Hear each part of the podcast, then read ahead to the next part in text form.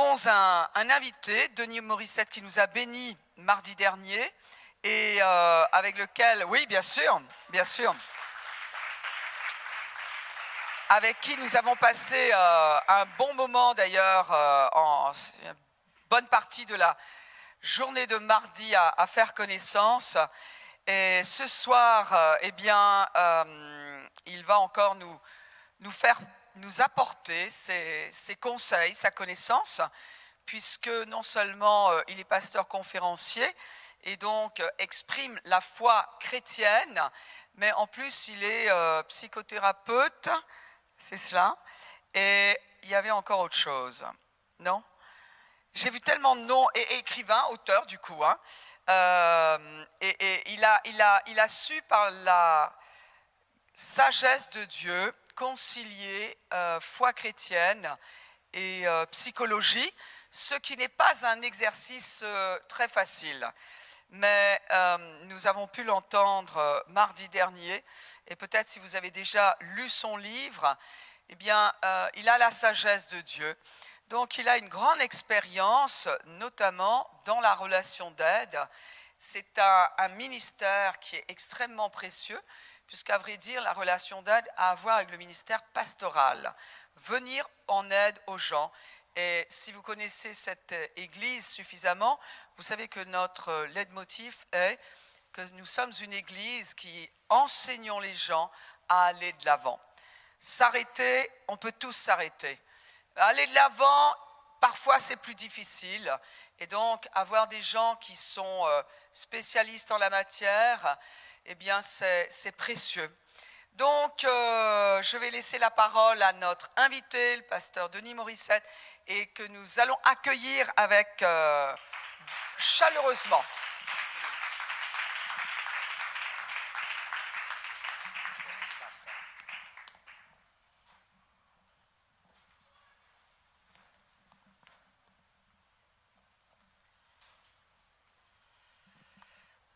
Bonsoir à vous tous et à vous toutes.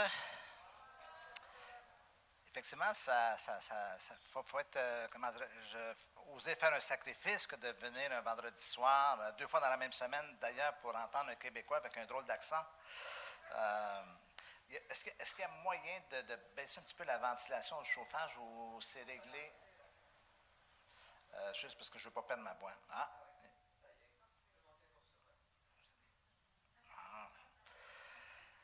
Euh, je suis très content d'être avec vous. J'ai déjà un attachement avec votre Église, un, votre accueil, les, discussions qu'on a eues avec euh, l'équipe et tout, c'est hyper. Euh, c'est toujours un peu insécurisant pour les. je pense que le pasteur comprend ça parce que je sais qu'elle a eu un travail comme itinérante, comme prédicatrice itinérante et tout ça. On ne sait jamais où on met les pieds. Hein. et Ecclésias a été et c'est une belle expérience, une belle, expérience, vraiment touchante pour moi et, hyper agréable et remplie de possibilités. Ouais, je veux dire. Et ce que j'aime de l'esprit aussi de cette Église, via, par, par les discussions qu'on a eues, c'est cette idée non seulement d'aller de l'avant, évidemment, mais aussi d'adresser les besoins euh, pertinents des gens. Ma mission de vie, moi, c'est d'aider les gens non seulement à résoudre les problèmes de la vie, euh, mais aussi à développer leurs dons, leurs capacités afin de tirer le meilleur parti de la vie que Dieu nous donne. Dieu nous donne la vie, c'est quelque chose de précieux. En fait, Dieu nous donne deux vies. Hein. Il y a la vie, la vie, et il y a la vie avec un grand V dans la, petite vie, et cette vie Zoé. Donc, c'est important qu'on puisse en, tirer le meilleur parti et euh, on est participants de tout cela. Je suis content du, de la demande qui m'a été faite d'enseigner ce soir sur la famille, le mariage et la famille. Évidemment, c'est un immense sujet. Euh, vaste, avec tellement d'angles de, de, dans lesquels on peut attaquer cela. Mais ce soir, le titre du message est Comment bâtir une famille en santé. Comment bâtir une famille en santé? Relever le défi de la famille dans un monde si désordonné, je pourrais dire malmené, tout cela. Et vous savez, euh, il n'y a pas de société plus en santé que ne le sont les familles. Il n'y a pas d'église plus en santé que ne le sont les familles qui composent cette église. D'ailleurs, l'église, c'est une famille. C'est une famille de familles aussi. Et il n'y a pas de famille plus en santé que le mariage sur lequel cette euh, famille est établie. Et, euh, mais, il n'y a jamais rien de gagné parce que cette, famille ou ces familles doivent composer, bien sûr, avec la réalité. Et la réalité, en ce moment, n'est pas très, très facile. Euh, nos sociétés occidentales sont mal en point. Euh, certains vont dire même que c'est des sociétés qui sont un peu en déclin. Euh, donc, mais l'Église n'est pas en déclin. L'Église, dans ces moments-là, c'est ces moments où elle brille parce qu'elle peut, toucher les gens. L'Église primitive, vous savez, elle n'était pas dans un monde très facile. Hein? Persécution, elle était, c'est une Église qui était souffrante à l'époque, mais elle a su tirer son épingle du jeu, émerger de tout cela et impacter euh, non seulement euh, le monde de, son époque, mais aussi les échos se, prolongent, jusqu'à jusqu nos jours d'aujourd'hui aussi. Proverbe 24, chapitre, euh, Proverbe 24, versets 3 et 4 nous dit C'est par la sagesse qu'une maison s'élève et par l'intelligence qu'elle s'affermit. C'est par la connaissance que les chambres se remplissent de tous les biens précieux et agréables. Si vous me permettez, je vais le relire une seconde fois. C'est par la sagesse qu'une maison s'élève, par l'intelligence qu'elle s'affermit, c'est par la connaissance que les chambres se remplissent de tous les biens précieux et agréables. Ça, c'est la sagesse du livre des Proverbes. Trois clés importantes dès le départ, partie de cette euh, présentation de ce soir. La connaissance, l'intelligence et la sagesse. Ce sont de beaux mots, mais qu'est-ce que cela veut dire tangiblement euh, dans, la vie de famille, que ce soit dans notre, notre vie de couple, autant que dans le, le, les défis que nous avons à la maison. Et pour cela, j'ai un peu décortiqué tout cela. Première clé, la connaissance. Qu'est-ce que la connaissance? C'est en fait le savoir. C'est un bagage. La définition la plus simple qu'on peut donner à la connaissance, c'est l'ensemble des informations qu'une personne possède sur un sujet donné. Donc, on a des connaissances selon votre métier, selon votre profession, selon vos, vos, intérêts, vous développez un champ de connaissances. Et plus vous avez de connaissances, plus vous avez de, de facilité jusqu'à un certain point. Les Américains disent souvent knowledge is power. La connaissance est un pouvoir. Et c'est vrai parce que ceux qui savent des choses sur un, sujet donné, ben, ont un avantage sur ceux qui ne savent pas. Euh, moi, je n'ai pas beaucoup de connaissances en informatique. Je travaille bien avec mon ordinateur et tout ça, mais j'ai quelqu'un d'hyper spécialisé qui travaille avec moi. Et, il possède un champ de connaissances que je n'ai pas et que je, je c'est pas mon appel non plus, évidemment. Et il y a un avantage sur moi parce que quand j'ai un problème ou que mon ordinateur bug ou il y a un problème avec un site web, je l'appelle, il sait tirer son épingle du jeu parce qu'il possède cette connaissance. Or, on a, de la connaissance dans bien des domaines, mais là où ça devient un défi, c'est dans la, dans, la, dans la vie de la famille, parce que j'aurais presque le goût de vous dire, il n'y a pas de manuel. Et bien sûr, il y a des livres sur la famille, il y a des livres sur l'éducation des enfants, il y a des livres sur le mariage, mais fondamentalement, il n'y a pas le mode d'emploi très personnalisé pour chacun de nous devant les défis particuliers euh, qui prennent place dans notre famille. Donc, le défi pour les parents et pour les, conjoints, pour le mari et la femme, c'est de développer ce champ de connaissances. Pourquoi? Parce qu'il y a un principe derrière cela. Nous enseignons ce que nous savons. Donc, on ne peut pas enseigner ce qu'on ne sait pas, c'est une évidence bien, bien simple. Mais plus on va progresser dans notre connaissance des choses, plus on va avancer, plus on va s'équiper pour cela, plus on va être davantage mieux positionné pour composer avec les défis qui sont en place. Laissez-moi vous donner, je donne un exemple bien personnel. J'ai, euh, je je, j'en ai parlé au, à l'équipe lorsqu'on avait notre discussion. J'ai, euh, je viens d'une famille, je, je suis orphelin de père. J'ai perdu mon père, j'avais 8 ans. Et euh, ma mère donc s'est retrouvée veuve, elle avait 42 ans, elle avait quatre garçons, et euh, bien sûr, elle a dû tirer son épingle du jeu de la vie. Là, on est dans les années, début des années 60. Moi, j'avais 8 ans à peine à l'époque. Là, n'additionnez pas pour savoir mon âge. C'est pas ça le point, OK? Bon. Et, euh, et euh, donc, j'ai pas eu de papa. Donc, donc ma neurone paternelle, elle n'existe pas. Et je viens d'une famille de, de, de, de, On était quatre garçons. Et lorsque je me suis marié, bien sûr, euh, comme tous les, tous les, parents qui sont, tous, les couples qui sont en amour, on voulait avoir le feu de notre amour qui prenne forme sur la forme de, de, de, de nos enfants. Et en fait, j'ai eu quatre garçons. OK? Le problème, c'est que ma neurone paternelle n'était pas là. OK? Qu'est-ce que je fais avec des garçons? Qu'est-ce que je fais? Je, fais avec un bébé. Étant donné que j'étais le plus jeune de la maison et qu'il n'y avait pas de filles dans la maison, donc tout le côté chouchouter, prendre soin, euh, catiner. Vous dites catiner ici? Non, ça ne dit pas. Euh, et euh, chouchouter, ça se dit. Aidez-moi dans mon vocabulaire, là, dans vos. Chouchouter, ça se dit chouchouter. Bon.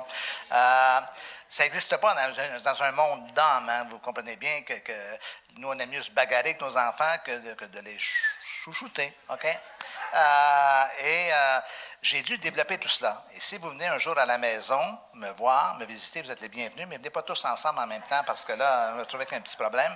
Mais euh, vous allez voir, j'ai, tout un, pan de mur, on a toute une section de ma bibliothèque seulement sur la famille, sur le couple, sur les, parce que j'ai vu très, très, très tôt qu'il me manquait de la connaissance et que j'avais besoin de développer cette connaissance pour réussir parce que mon intention et mon objectif, c'était de bien réussir l'éducation de mes enfants et de bien réussir mon mariage.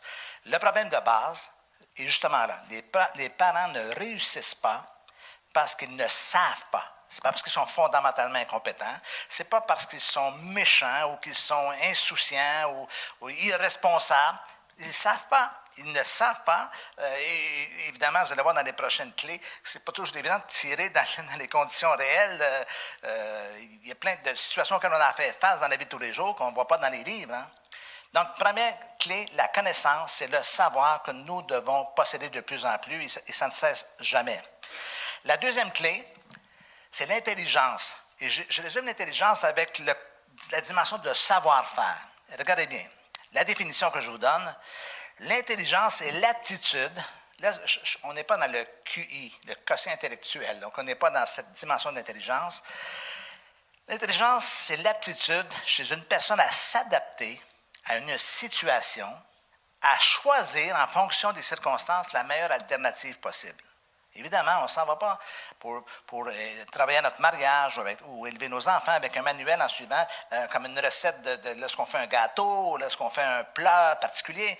C'est tellement, ça devient tellement complexe dans la vie de tous les jours qu'on a besoin de savoir-faire. Il faut traduire ce que nous savons dans une dimension efficace dans la vie à partir des personnalités de nos enfants et à partir des conditions dans lesquelles ils vivent. Donc, cette forme d'intelligence-là, elle est nécessaire. Et cette intelligence-là ressemble davantage à un muscle que quoi que ce soit d'autre chose. Donc, c'est quelque chose qui doit se travailler. Et bien sûr, parfois, ça se fait par essai-erreur parce qu'on ne sait pas toujours euh, comment composer avec ça.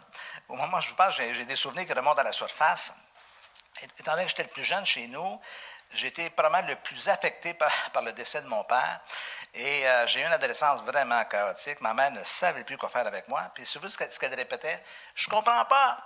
J'ai fait ça a bien été que le premier, j'ai fait la même chose avec le deuxième, j'ai fait la même chose avec le troisième, puis avec le quatrième, ça ne marche pas, OK? Mais moi, je disais, on n'est pas dans une usine de montage de voitures, là, c'est une chaîne de montage et, qu'on fait toujours la même chose. Il faut personnaliser cela. Donc, euh, même par la grâce de Dieu, Jésus savait, savait quoi faire avec moi. Donc, il faut choisir, il faut euh, appliquer des choses, et c'est là que c'est tout un défi. Le principe, nous utilisons ce que nous avons, ou encore une fois, nous utilisons ce que nous savons. Ça, c'est la capacité que nous avons de traduire les choses dans la réalité. Le problème de base, les parents ne réussissent pas parce qu'ils ne font pas. Et là aussi, il faut comprendre que euh, pour que quelque chose soit mesurable sur le plan de l'efficacité, il faut penser à l'action. Euh, en théorie, est-ce que vous avez, pas très loin de vous, dans votre famille, quelqu'un qui n'a pas d'enfant, une cousine, une tante qui n'a jamais eu d'enfant et tout ça, et qui vous donne des conseils sur comment élever des enfants. On a tous quelqu'un dans, notre entourage hein, qui, fait. C'est tellement facile pour eux de nous dire Moi, si j'étais toi, je ferais ceci, moi, si j'étais toi, je ferais cela. Mais ils ne sont pas nous. Et ils ne sont pas coincés avec nos enfants aussi dans leurs dans leur, moments les plus difficiles. Et c'est facile, en théorie, de, trouver des, des, solutions, de proposer des conseils, de donner des conseils et tout ça. Mais vous savez que le défi, c'est autre chose, c'est de composer, encore une fois, je me répète, avec euh, tout ce qui peut prendre place, les multiples possibilités qui prennent place dans une journée. Est-ce que vous êtes toujours avec moi? Troisième clé, la sagesse. Et la sagesse. Vous savez ce que la Bible dit sur la sagesse? Que Dieu la donne à tous simplement et sans reproche, à celui qui la demande. Moi, je crois que le réservoir de sagesse, il est plein au ciel. Vous savez pourquoi? Parce que j'avais personne qui te demande. On dit à Dieu, fais ceci, fais cela, ouvre la porte, ferme la porte, aplanis le, chemin. On donne, on donne un peu nos, ordres à Dieu ou nos, conseils. Moi, si j'étais toi, Dieu, je ferais cela. Mais jamais on se positionne pour dire, Seigneur, je ne sais pas quoi faire. D'ailleurs, ma définition la plus simple de la sagesse dans ma vie, c'est savoir quoi faire quand on ne sait pas quoi faire, quoi penser quand on ne sait pas quoi penser, et quoi dire quand on ne sait pas quoi dire. On sait qu'il y a des enjeux dans ce qu'on va dire, dans ce qu'on va faire. Seigneur, donne-moi la sagesse. Seigneur, donne-moi la sagesse. La définition, c'est la qualité de quelqu'un qui fait preuve d'un jugement droit, sûr, averti dans ses décisions. Quelqu'un qui est sage, c'est quelqu'un qui, est sage au départ. C'est-à-dire que sa personne, sa nature profonde, elle est remplie, remplie de cette sagesse-là. Pourquoi? C'est tellement important? Parce que, vous allez voir dans quelques instants, l'essence du christianisme, c'est la transformation de la personne humaine. C'est la transformation de chacun de nous. Pourquoi? Parce que nous reproduisons ce que nous sommes. Il y a quelques années de cela, quand mes enfants étaient plus jeunes, j'ai un de mes fils le plus jeune. J'avais des amis à la maison, puis mon fils il marche, il s'approche des amis, il marche euh, comme moi. Et euh, ce couple d'amis-là me dit Mais t'as remarqué, Denis? Il marche pareil comme toi. Puis là, moi, je leur ai répondu, si vous saviez les heures que ça m'a pris pour lui montrer comment marcher comme moi, euh, ou, vous savez, le mouvement et tout cela. La réponse, c'est absolument pas. Il a, il a appris cela, on ne sait pas comment. C'est un mélange de génétique, un mélange de, on appelle ça du mimétisme, c'est-à-dire la capacité de reproduire quelque chose sans, sans, le vouloir et tout cela. En fait, la réalité, c'est que nous reproduisons ce que nous sommes. Et c'est incroyable ce que nous laissons comme trace dans la vie de nos enfants seulement à partir de la qualité de notre personne. Le problème de base, les parents ne réussissent pas parce qu'ils ne sont pas ce qu'ils devraient être. Vous savez quelle est ma prière à chaque jour de ma vie? Seigneur, fais de moi ce que toi tu veux que je sois, afin que je puisse faire ce que tu veux que je fasse et que j'ai en retour ce que tu sois pour moi, tant dans les résultats que dans les bénéfices. Seigneur, transforme-moi. Fais de moi ce que toi tu veux que je sois. Je veux être comme toi. Je veux être transformé. Donc, le savoir-être, la sagesse.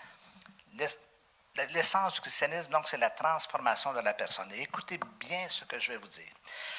Votre mariage ne peut pas être plus que ce que vous êtes. OK? Le mariage, ce n'est pas quelque chose qui nous arrive. C'est quelque chose sur quoi on travaille pour, l'amener à devenir ce qu'il doit être. Et souvent, les gens croient que les changements vont prendre place à l'extérieur d'eux-mêmes, quand en fait, le changement prend place en soi-même. Seigneur, que chaque mari dise, Seigneur, fais de moi ce que toi tu veux que je sois, que chaque femme dise, Seigneur, fais de moi ce que toi tu veux que je sois, et ensemble, on va faire, on va créer ce mariage tel que Dieu veut qu'il soit. Si vous voulez le mariage que Dieu veut que vous ayez, vous devez devenir ce que Dieu veut que vous soyez. C'est simple, mais c'est fondamental. Euh, mon mariage va se transformer dans la mesure où je vais être transformé. Vous savez, la plupart des problèmes dans les couples, au-delà de, la communication, au-delà des, finances ou de l'argent, au-delà des conflits, c'est des gens qui sont peu transformés. Et moi, j'ai passé ma vie à travailler avec des croyants. Et parfois, je les voyais se disputer, même devant moi dans mon bureau. Vous savez, des fois, là, la dispute, ça, explosait devant mon bureau. Je suis là, assez séparé comme ça. Et ces gens-là, le dimanche matin, ils vont à l'église, puis ils adorent Jésus. Il y a une espèce de fossé incroyable entre ce qu'ils vivent le dimanche matin et ce qu'ils vivent dans la semaine. Vous savez, un chrétien, ça pense comme un chrétien, ça parle comme un chrétien, ça marche comme un chrétien, ça se comporte comme un chrétien. Vous savez pourquoi? Parce que c'est un chrétien.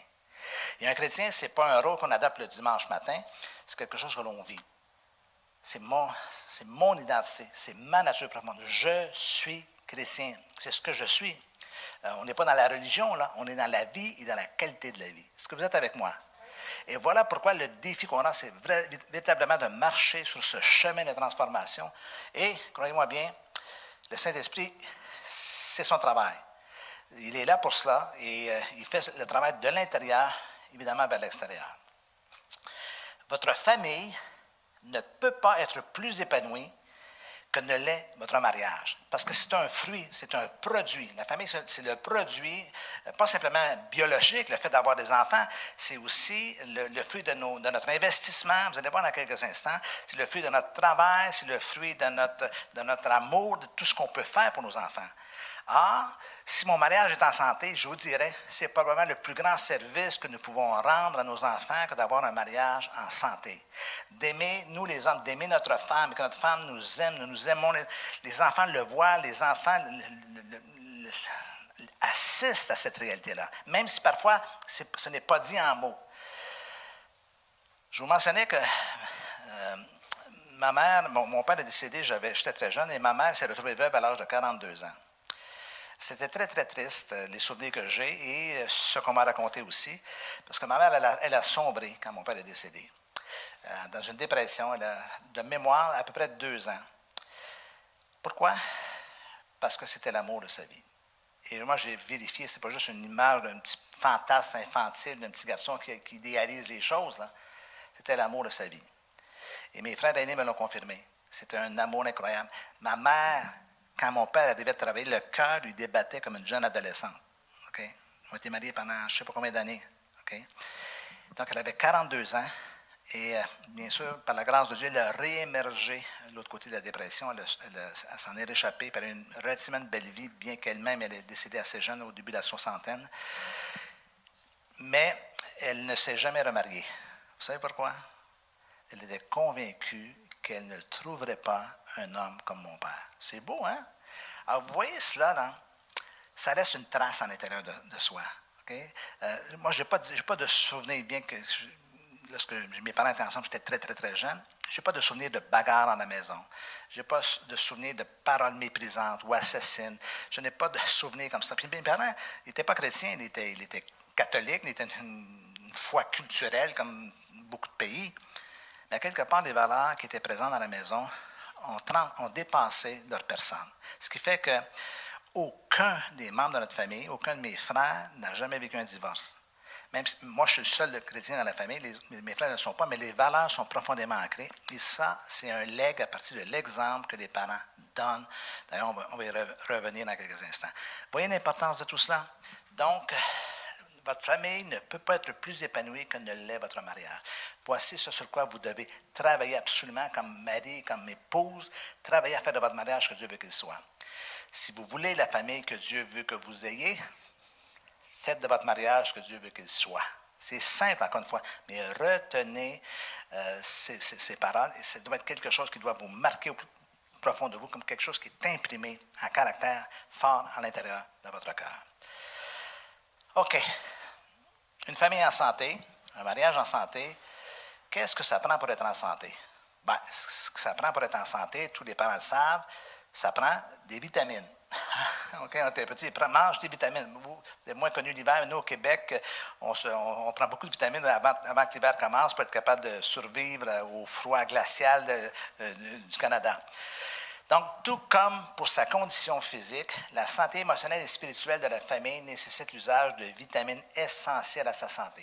Et je vous en propose cinq ce soir. La vitamine A pour l'amour, la vitamine B pour le bonheur, vous allez voir dans quelques instants, la vitamine C pour la constance ou la confiance plutôt, la vitamine D pour la discipline et la vitamine E pour l'exemple. Avec ce cocktail de vitamines, je vous le dis, vous êtes assuré d'avoir une famille en santé. J'ai presque l'impression que je fais une pub de télé, là. Hein? OK, c'est quoi la marque de la vitamine? Vitamine A, l'amour? Regardez ce que l'apôtre Jean a dit. Je vous donne un commandement nouveau. Aimez-vous les uns les autres, comme je vous ai aimé. Euh, en fait, c'est ici en citant Jésus. Vous aussi, aimez-vous les, les uns les autres. À ceci, tous connaîtront que vous êtes mes disciples si vous avez de l'amour les uns pour les autres.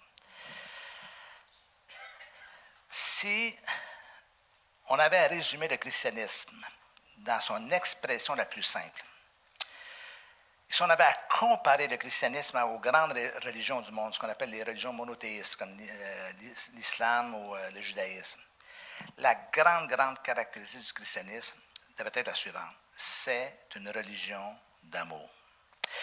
Le plus grand témoignage que Jésus a donné, c'est un témoignage d'amour. Jean 3,16. Dieu a tant aimé ce monde qu'il a donné son Fils unique. C'est le sacrifice de l'amour, mais ce n'est pas pour rien. C'est un thème central tout au long, en particulier du Nouveau Testament, évidemment. Euh, donc, euh, on, voit ce texte que Jésus a dit qu'on reconnaîtra les disciples de Jésus à l'amour qu'ils ont. Euh, il n'y a pas de grand amour que de donner sa vie pour ceux qu'on aime. la première dimension du fruit de l'esprit. Vous connaissez, le fruit de l'esprit, Galates chapitre 5, verset 22. Le fruit de l'esprit, c'est l'amour, la joie. Pour moi, ce n'est pas un hasard que l'amour soit en tête de liste. Ce n'est pas un hasard. Je ne pense pas que l'apôtre Paul a simplement lancé des mots comme ça sur, la table en disant, ben, écoute, je vais écrire ça. L'amour, la joie, la paix, la patience, la bonté, la bienveillance, la foi, la douceur, la maîtrise de soi sont aussi des ingrédients pour nous assurer euh, une vie de qualité et qui glorifie le Seigneur. Qu'est-ce que l'amour? Dans la dimension du couple et dans la dimension de la famille? Regardez bien la définition qui est sur la, sur la diapo. L'amour est un effort constant et persistant de ma part afin de créer pour les autres, les autres membres de la famille, que ce soit ma femme, mon mari ou euh, mes enfants, afin de créer pour les autres le contexte propice pour qu'ils deviennent ce que Dieu veut qu'ils soient, c'est-à-dire des personnes épanouies. Épanouies spirituellement, épanouies émotionnellement, épanouies intellectuellement dans chaque domaine de sa vie. Maintenant, permettez-moi d'insister un peu sur cette définition. L'amour, c'est plus qu'un sentiment. Malheureusement, dans notre vie, on a été beaucoup, beaucoup contaminé par une vision très hollywoodienne de ce qu'est l'amour. L'amour, bien sûr qu'il y a des sentiments. Je ne dis pas qu'il n'y a pas de sentiments. Euh, euh, on n'est pas deux robots qui, vivent ensemble. Il y, a, un échange affectif et émotionnel. J'aime ma femme, ma femme m'aime, et on, éprouve quelque chose l'un pour l'autre. Mais l'amour, c'est beaucoup plus que cela. Cette dimension sentimentale elle est un peu réductrice. C'est beaucoup plus que cela, et ça implique parfois un effort. Et on parle de constance et de persistance. Donc, de stabilité dans l'amour. Donc, quand j'aime quelqu'un, je déploie quelque chose dans ma relation avec la personne pour créer un contexte propice pour qu'elle devienne ce que Dieu veut qu'elle soit. Vous savez que je suis ici ce soir parce que ma femme accepte le fait que je ne sois pas à la maison. Ouais. C'est un, un, un, un sacrifice. Bien sûr, on se parle à tous les jours, mais elle crée pour moi un contexte pour, pour, l'établissement de mon ministère, pour, pour, pour l'expansion de tout cela et de toucher les gens. Maintenant, je n'obéis pas à ma femme, on n'a pas de relation mère-fils ou mère-enfant, mais, mais, imaginez la, toute la paix que j'ai dans mon cœur en ce moment, sachant que ma femme, elle est contente que je sois en train de faire l'exercice du ministère. Donc, je suis en paix, je suis en paix. Et quand je vais revenir à la maison, à, mon appartement ce soir, on, va, se parler, on va dire comment c'était la réunion, comment c'était ta journée. C'est ça qui, crée bien. Elle crée pour moi un contexte propice. Et quand je suis à la maison, je travaille à créer pour elle quelque chose dans ce sens-là. Est-ce que vous me suivez dans cette pensée? Et avec les enfants, c'est la même, même chose. Moi, je crois que je fais partie du plan de Dieu pour mes enfants. Je ne crois pas que mes enfants soient simplement le fruit du fait que moi et ma femme, on a eu des enfants. Je crois de tout mon cœur que Dieu m'a placé dans leur vie et qu'il les a placés dans ma vie pour, pour activer quelque chose. Un plan, le plan qu'ils ont pour eux. Mais je participe à ce plan-là. Ce n'est pas, Seigneur, ils sont là, est-ce que tu peux t'arranger pour qu'ils. Vous connaissez le verset du livre des Proverbes qui dit Instruis ton enfant dans la voie qu'il doit suivre, et quand il sera vu, il ne s'en détournera pas. Maintenant, ce verset-là, ce n'est pas une promesse, hein. c'est un commandement, ou c'est une indication, ou c'est un précepte ou un principe. Et souvent, j'entends des parents qui me disent Ah, Pasteur Denis, vous savez, moi, j'ai euh, remis mes enfants entre les mains de Dieu. Ça paraît spirituel, mais en fait, le principe, c'est juste inverse. C'est Dieu qui me remet des enfants sous ma responsabilité et que c'est à moi de les instruire dans la voie qu'ils doivent suivre afin qu'ils ne se détournent pas. Et c'est intéressant de comprendre cette, notion-là parce que ça fait aussi, évidemment, partie de l'amour. Euh, laissez-moi vous raconter quelque chose encore une fois. J'ai euh, une drôle de famille dans le sens suivant, dans le sens, euh, j'ai quatre garçons, j'ai deux plus vieux, j'ai deux, où il y a un écart entre les deux plus vieux et les deux derniers. Euh, en fait, il y a huit ans d'écart. Et les gens se disent, mais euh, qu'est-ce, qui est arrivé? Pourquoi huit ans d'écart? Parce que le troisième, on avait cru que peut-être Dieu nous accorderait le fait d'avoir une, fille. On avait déjà deux garçons. OK? Ah, ben, ça n'a pas été la réponse de Dieu, ça a été un troisième garçon. Et euh, peut-être vous allez vous dire, mais pourquoi un quatrième, Pasteur Denis? Bon, c'est là l'histoire. C'est que ce qui est très, très répandu au Canada, c'est que lorsque les femmes décident de ne plus avoir d'enfants, ils, vont, ils, subissent ce qu'on appelle une ligature des trompes. Euh, à l'époque, c'était cautérisé, mais depuis les dernières années, c'est, vraiment détaché. Là? Donc, ma femme appelle le troisième garçon. On se dit, écoute, dans le fond, on ne veut pas se créer un club de foot. Il faut, faut, que ça, se termine à quelque part. Et euh, donc, euh, mon troisième fils s'appelle William. À peu près un an après William, elle tombe enceinte. Ça ne se peut pas, c'est impossible. Elle a été, la ligature des trompes, c'est impossible et tout ça passe un test, euh, les fameux tests. Euh, je vais montrer ça au pharmacien. C'est positif, c'est négatif. Euh, qu'est-ce qui se passe? Il dit, il dit Votre femme est enceinte, monsieur. Mais j'ai dit C'est impossible. Ben, il dit Monsieur, le test est là. Et là, c'est vous ce qu'il me dit, le gars. Il ne sait pas qui je suis. Là. Il me dit Ben, c'est pour vous. Est-ce que vous croyez au Saint-Esprit? bon, C'est arrivé une fois quand même, là, il y a 2000 ans, pas dit que ça va arriver encore nos jours. Mais en fait, l'histoire qui est arrivée, c'est que le, quatrième de mes fils s'appelle Thomas. Et, d'ailleurs, savez-vous pourquoi il s'appelle Thomas? Parce qu'on ne croyait pas qu'elle était enceinte. Thomas s'est fait une voie de contournement. On ne sait pas comment. C'est un, un, un, mystère pour la médecine. Il a fait une voie de contournement puis il est allé féconder. Et euh, donc, c'est un je ne raconte pas toujours cette histoire parce que tous les parents qui n'ont pas dû savoir d'enfants me disent c'est pas juste, c'est ça. Euh, lui, il n'en voulait plus, euh, il y en a un, et moi, j'en veux un, et j'en ai pas. Donc, je reste un peu euh, limite dans les détails. Et donc, elle, a une elle a eu une grossesse excessivement difficile, un accouchement excessivement difficile, hémorragique, je ne sais pas. Et Thomas, écoutez-moi là, Thomas a été agréable une semaine à l'hôpital dès le retour à la maison, c'était la catastrophe, OK? Il a pleuré pendant une année complète. Ça a changé ma théologie de l'enfer. Oubliez les flammes et le feu, là, c'est des bébés qui pleurent pour l'éternité, c'est ça l'enfer. Moi, il n'est pas question que je mette les pieds là. OK? Euh, s'il y en a parmi vous qui avez eu des enfants qui pleuraient beaucoup, là, ah, madame, vous me comprenez, hein? Ah, plus capable d'entendre pleurer.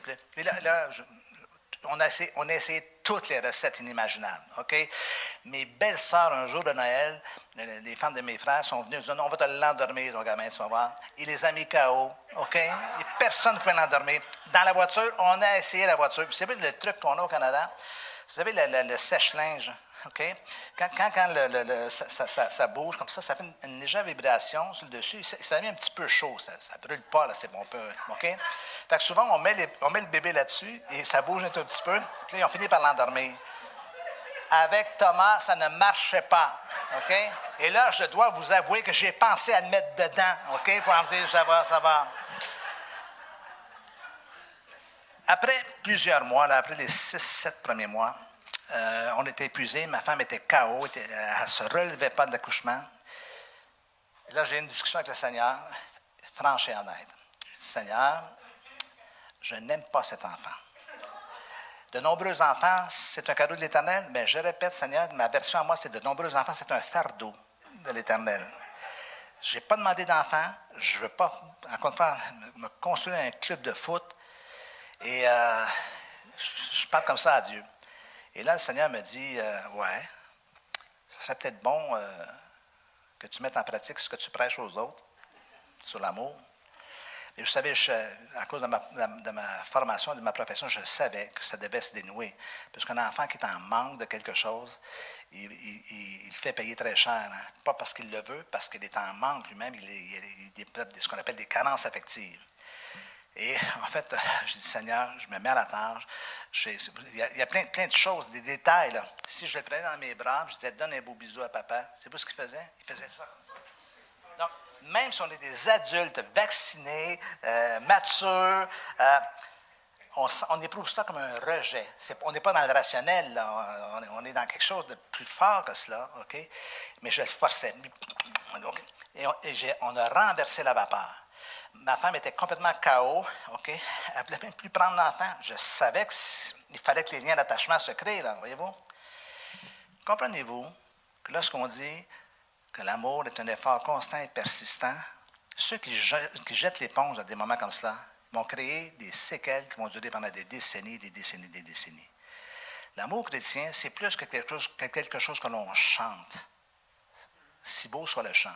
C'est quelque chose qu'on doit mettre en pratique. C'est le plus grand défi qu'on a. Un effort constant et persistant de ma part afin de créer pour mon fils, ma fille, mon mari, ma femme, le contexte propice, les circonstances propices pour qu'elles deviennent ou qu'ils deviennent ce que Dieu veut qu'elles soient. Des personnes épanouies dans tous les domaines de la vie. Est-ce qu'on peut dire Amen à cela? Deuxième vitamine, la vitamine B pour le bonheur. Le bonheur, c'est un thème, euh, c'est un thème de prédilection dans ma vie. J'ai écrit un livre sur cela parce que, évidemment, au fil de toutes les années euh, où j'ai rencontré des gens, les gens étaient malheureux. Ils sont malheureux en mariage, sont malheureux dans leur vie personnelle, sont malheureux parfois au boulot, sont le malheur est omniprésent. Il y a plus de gens malheureux sur la terre que de gens heureux. Mais le bonheur est un élément essentiel. La Bible dit dans Romains chapitre 14 que le royaume de Dieu, ce n'est pas le manger et le boire, mais la justice, la paix et la joie par le Saint-Esprit. Donc, il parle de justice, de joie et de paix par le Saint-Esprit. Deux éléments sur trois, la paix et la joie, font allusion à la qualité de la vie intérieure, la sérénité. le mot joie qu'elle a, c'est kara en grec, c'est la, joie de vivre, c'est le bon vieux bonheur. Donc, Dieu s'intéresse à ma condition intérieure. Et, vous, savez, Jésus, c'est un, des premiers sujets qu'il a abordé sur la surface de la planète Terre. J'en ai mentionné l'autre soir dans le, dans le Sermon sur la montagne, quand il parle d'heureux, les pauvres en esprit, tout cela. Donc, le bonheur, c'est pas quelque chose qui. D'ailleurs, c'est fascinant parfois. Euh, pour, la rédaction de mon livre, j'ai lu beaucoup, beaucoup, beaucoup de livres sur le sujet, évidemment, beaucoup de livres sur, les, sur, les, philosophes. Et quand les philosophes regardent le christianisme, ils nous accusent de proposer un bonheur qui est dans l'au-delà, qui ressemble un peu à ce, genre de, de réflexion. La vie sur terre, elle est misérable, mais au moins, consolez-vous, peut-être qu'un jour, vous allez être au ciel et vous serez heureux pour l'éternité. D'ici temps-là, mais euh, écoutez, résignez-vous. Et quand on regarde l'Évangile et quand on regarde le message de Jésus, on s'aperçoit que ce n'est absolument pas le cas. Dieu s'intéresse à ma condition ici-bas. Il s'intéresse à la qualité de ma vie, euh, que ce soit dans cette dimension de, de, de, de expérience de la vie, autant que dans l'espérance que j'ai d'être un jour avec lui pour l'éternité. Donc, le bonheur est quelque chose d'important parce que ça crée un climat dans la maison. Euh, évidemment, il n'y a pas de réponse facile aux gens qui sont, malheureux. Mais ce que je veux vous dire ce soir, c'est le, le désarroi qu'on éprouve à l'intérieur, le fait d'être malheureux ou triste, c'est aussi un indicateur, c'est un message que quelque chose ne va pas et qu'il faut que je fasse quelque chose. Il faut que je règle des choses. C'est, quelque chose qui s'allume sur, le tableau de bord de ma vie qui me dit il y a quelque chose qui ne marche pas. Moi j'utilise la, pensée de la jauge du bonheur. Je prends une jauge comme on prend une jauge pour vérifier l'huile dans la voiture. Je jauge mon cœur. Quand ça fait quelques jours que je suis ou maussade, qu'est-ce qu'il y a qui va pas? Peut-être que c'est la fatigue, ça peut être euh, quelque chose de non résolu, c'est peut-être un conflit avec, euh, avec euh, quelqu'un qui ne s'est pas, pas dénoué. Voyez-vous? Et à ce moment-là, c'est une incitation à faire quelque chose pour régler cela. Chaque membre de la famille, mari et femme, père, mère, enfant, ont droit à un climat serein dans la maison. Le fameux home sweet home. Il y a beaucoup de maisons, il y a très peu de beaux foyers, de bons foyers. Dans la maison où il grandit et qui lui permettra de se développer en toute sécurité. Parce que le bonheur, c'est comme un, cocon dans lequel on se retrouve bien. On revient à la maison. Euh, d'ailleurs, c'est ce qui se passe quand on est dans un milieu ou une famille très chaleureuse, on a toujours le goût de revenir. Pourquoi? C'est comme notre part d'attache. C'est là qu'on se sent bien, on est en sécurité, euh, on se sent aimé. Euh, le bonheur et amour, c'est quelque chose de très reliant en tant que tel. Et euh, il faut, travailler à créer cela. Et à l'inverse, il faut tenter d'éviter le plus possible les tensions, les frustrations, les éclats dans lesquels on explose et qu'on se dit des paroles blessantes et tout cela. Et si cela arrive, la première stratégie, c'est de réparer et de, se réconcilier le plus rapidement possible pour recréer ce climat de bonheur. Où il y a de la joie dans la maison, où il y a, de la louange dans la maison, et on revient à la maison et on est bien. la vitamine B pour le bonheur. La vitamine C pour la confiance. Le Seigneur est fidèle, il vous affermira et vous préservera du malin. Nous avons à votre égard cette confiance. Nous avons confiance en vous. Nous avons à votre égard cette confiance dans le Seigneur que vous faites et que vous ferez les choses que nous vous recommandons. Évidemment, ce n'est pas un texte qui s'applique à la famille, mais c'est un texte qui s'applique à la notion de confiance. Vous savez, le mot confiance, de façon intéressante, vient du latin fides fidei, qui veut dire foi. En fait, le mot fides en, latin, c'est la foi. Donc, la confiance, c'est quelqu'un qui est plein de foi, plein de foi. Dans, ce sens, et en, contrepartie, ce qu'on appelle la méfiance, quelqu'un qui manque fondamentalement de foi. Évidemment, il y a des nuances entre la foi et, la confiance. Euh, mais la confiance, c'est la foi que nous témoignons à l'autre et qui lui permet de se développer progressivement dans sa relation avec Dieu, avec lui-même et les autres. Quand on fait confiance à un enfant, quand on bâtit la confiance à un enfant, quand on fait confiance à notre mari, à notre femme, ça construit quelque chose à l'intérieur. Ça sécurise, ça affermit, et surtout chez les enfants, ça, bâtit quelque chose qui va, se, après coup, se traduire, se manifester dans toutes les autres sphères de la vie. Donc, et, croyez bien que le fait qu'un enfant commence à développer sa confiance, ça n'enlève rien à Dieu. La confiance en soi ne s'oppose pas à la confiance en Dieu. C'est un heureux mariage. Je fais confiance au Seigneur, mais le Seigneur aussi me fait confiance. Il faut que je sois confiant dans la vie face à ce à quoi, euh, je, quoi je dois composer. Donc, euh, ce n'est pas peu la confiance. Euh, vous savez, les gens confiants ont cette assurance dans la vie, ils ont cette liberté, je, dirais, parce qu'ils ne sont pas toujours coincés dans des limites. je peux pas, je peux, je peux pas. Vous savez, quelqu'un qui est méfiant, c'est quelqu'un qui je vais, je vais pas. il y a des gens qui passent leur vie comme ça, OK? Quand en fait les gens sont confiants, ont cette assurance dans la vie, ils marchent avec, avec, avec confiance, euh, non seulement dans les voies du Seigneur, mais dans chaque aspect de leur vie. Donc, un enfant ne vient pas au monde avec de la confiance. C'est quelque chose qui va se développer progressivement. Les scientifiques, les chercheurs disent que la confiance, qu'on appelle la confiance fondamentale, celle qui crée des fondements de la vie, se construit entre 0 et 18, mois. 0 et 18 mois. Wow, vous imaginez? Mais en quoi? Je ne peux, pas expliquer à mon enfant la confiance. C'est pas comment il va développer sa confiance? Le petit enfant qui vient au monde est totalement dépendant de son environnement, de son entourage, de sa mère, de son père, de la famille. ça, va s'élargir, mais ça commence avec, surtout avec la, la, maman, bien sûr, parce que c'est la mère nourricière, puis avec le papa. C'est à partir de la régularité des rapports entre la mère et l'enfant que l'enfant va apprendre, et permettez-moi l'expression, à se fier. Imaginez un enfant qui a faim. Ça donne bien, là, je, suis en ce moment en plein là-dedans, parce que le, troisième de mes fils vient d'avoir un bébé il y a trois semaines. Et euh, bon, vous savez, tout, le défi de, des nuits, des boires et de régulariser tout ça, c'est pas évident, c'est un, défi. Mais à partir de la prévisibilité de la mère, l'enfant apprend à se fier. C'est comme s'il se disait en lui-même, mais ça, il ne, le dit pas en mots parce que son langage n'est même pas développé. Mais, ah, je peux me fier à ma mère. Quand je l'appelle, elle apparaît, OK, puis elle me prend dans ses bras, et là, je suis en sécurité. Voyez-vous, là, c'est comme ça que ça se, construit. Et au fur et à mesure, ça va, que ça s'établit bien à l'intérieur, l'enfant va transposer cela dans d'autres sphères de sa vie. OK, au fur et à mesure qu'il va grandir. Voilà pourquoi on, l'appelle la confiance fondamentale. Ah, c'est quelque chose qu'on doit instiller par la qualité de notre vie, par la, force de nos paroles, par la régularité de nos, relations, et c'est tout cela. Et, euh, le, euh, troisième de mes fils, William, il y a quelques années, euh, faisait des cauchemars, une période de, de cauchemars, ce qu'on appelle les, fameuses les cauchemars de nocturnes chez les enfants, ça arrive parfois à cause de certains événements qui peuvent survenir dans la journée. Et je me souviens une nuit, je suis dans ma chambre, ma femme dort à côté de moi, et à, l'autre bout de la maison, je l'entends pleurer. Et là, j'entends juste dans la nuit, dans la noirceur, vous savez, la nuit noire. Papa, et j'ai juste dit une parole. J'ai juste dit, viens Will, viens Willy. Je l'ai entendu sauter en bas de son petit lit, partir en courant et aider se blottir contre son père.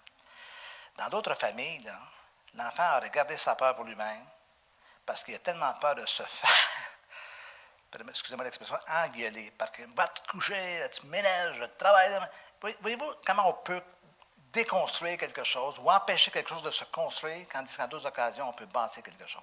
Ça m'avait fait rappeler parce que ça me dit, ah, je ne suis pas si mal comme père parce qu'il n'y a aucune main hésitée. Donc, son père n'est pas une menace pour lui. Son père est un, est un refuge. Et vous savez, en passant, c'est ce que Dieu est pour chacun de nous aussi. On ne devrait pas avoir peur de lui. Donc, ça, c'est la confiance, c'est généré par la confiance que l'enfant a envers les parents et que nous avons. Et c'est la même chose dans, le couple. Je fais confiance à ma femme, elle me fait confiance et on bâtit quelque chose de stable dans notre mariage. Êtes-vous toujours là? Vous êtes tellement sage euh, que, que, bon. Quatrième vitamine, la vitamine D, pour discipline. La discipline, c'est toujours un sujet un peu délicat, euh, parce que les gens ne comprennent pas la discipline. Donc, je vous ai mis une définition. La discipline est l'outil dont nous disposons. Et là, je ne parle pas simplement, je parle pour chacun de nous, là, comme, définition de base de ce que, devrait être la discipline dans chacune de nos vies. La discipline est l'outil de base dont nous disposons pour résoudre les problèmes de la vie. Sans elle, nous n'arrivons à rien. Avec seulement un peu de discipline, nous pouvons que résoudre peu de problèmes. Alors qu'avec une discipline totale, nous les résoudrons tous. Donc, voyez-vous que la discipline, c'est plus que, que de fais pas ci, fais pas cela, c'est de développer une rigueur en soi. La discipline est la capacité chez les gens à s'astreindre à des règles, des limites et des priorités et tirer ainsi le meilleur de la vie. Quelqu'un qui est discipliné dans la gestion de son temps fait plus de choses que quelqu'un qui manque de discipline. OK? Bon, pour déculpabiliser un tout petit peu ce soir, là, tous ceux qui sont indisciplinés dans cette salle, on ne vient pas au monde discipliné. OK? C'est une vertu, une qualité qui s'acquiert, et je vous dirais que ça s'acquiert assez durement. Encore une fois, dans une maison, où les règles sont bien établies, elles sont, euh, elles sont saines aussi, ce n'est pas des règles, c'est pas de la rigidité, c'est des limites de protection qu'on donne. Et euh, l'enfant apprend à vivre non seulement une sécurité, mais il apprend aussi à mieux gérer sa vie, mieux gérer son environnement, que ce soit sa chambre, que ce soit ses relations et tout cela, parce qu'il a appris comment les choses devraient fonctionner. Ceci étant dit, regardez dehors, regardez la société dans laquelle on vit, nos sociétés. Regardez la jeunesse. Puis, je ne veux pas être pessimiste. C'est une génération d'enfants qui ont, tout eu, qui sont gâtés par la vie, euh, qui euh, refusent les limites, qui euh, font souvent ce qu'ils veulent et tout cela. On ne peut pas bâtir une vie comme cela. Les gens qui réussissent bien dans leur vie ont développé la question de la discipline. Maintenant, souvent les gens vont confondre discipline et punition. La punition ne discipline pas. La punition fait peur, la punition génère de la douleur, mais ce n'est pas ça qui discipline. Ce qui discipline, c'est probablement l'exemple, comme on a vu tout à l'heure dans, la vitamine précédente, mais aussi c'est la fermeté avec laquelle on a. Euh, plus les parents sont, stables, plus les parents respectent les limites, font respecter les limites, plus l'enfant apprend à fonctionner dans, ces cadres-là. Ce n'est pas un cadre qui étouffe, c'est un cadre qui canalise les possibilités, tout ça, dans les études, dans toutes ces dimensions-là. Vous savez, personne ne peut faire de hautes études sans être discipliné. C'est impossible, c'est impossible parce qu'au fur et à mesure qu'on monte les échelons scolaires, plus euh, le niveau de difficulté augmente. Donc, c'est quelque chose qu'on doit apprendre très, très, très, très tôt. Ça ne se fait pas en criant, ça ne se fait pas en, râlant, ça ne, se fait, pas en faisant des reproches, ça se fait en étant soi-même premièrement discipliné, mais en tenant ferme une main de fer dans un gant de velours. La douceur de parents qui, gardent tout, avec fermeté. Donc, ça, c'est la discipline. Discipline dans tous les domaines de la vie. Discipline dans ma vie spirituelle, dans mes... Euh, ma relation avec le Seigneur, dans mes temps de prière, dans mes temps de lecture, discipline dans ma vie familiale, en faire une priorité, euh, pas quelque chose de secondaire, quelque chose de, prioritaire. Même chose avec ma vie conjugale, faire de ma femme euh, l'élément le plus important après Dieu dans ma vie, ma vie professionnelle, ma vie vocationnelle, dans mes relations, discipline dans mes relations, de ne pas euh, laisser les, relations dominer sur euh, d'autres aspects de ma vie, comme par exemple mon mariage ou ma vie de famille, tout cela. Euh, savoir sélectionner qui, avec qui je dois me tenir, avec qui je peux me tenir, qui, qui m'aide à devenir plus et qui me tire vers le bas. Ma vie émotionnelle, d'apprendre à gérer les émotions. À canaliser ça positivement, apprendre à gérer ma, ma, vie intellectuelle. Donc, dans tous les champs de ma vie, discipliner ma pensée, ce, que je, ce, ce qui s'anime ici, de ce, que, de ce, que je, ce que je me permets versus ce que je ne me permets pas, tout ça, c'est une discipline appliquée. Donc, dans chaque aspect de notre vie. C'est pas facile, mais c'est possible. OK? Puis encore une fois, quand on commence à retirer les bénéfices de la discipline, on se dit on ne veut plus jamais être indiscipliné. Euh, ça peut être dans la gestion de votre temps. Euh, moi, le matin, je me lève. Je sais qu'il y a une horloge biologique, qu'il y a des gens qui sont le soir, qu'il y a des gens qui sont du matin. Moi, je me lève à 5h30 à tous les matins. Je ne me couche pas très tard le soir. Je me lève à 5h30. Vous savez ce que je fais quand je me lève? J'apporte un café au lit à ma femme à tous les matins. Tous les matins, parce que ma femme, étant donné que ses enfants sont à l'extérieur du pays, elle profite, du décalage du matin pour pouvoir les appeler.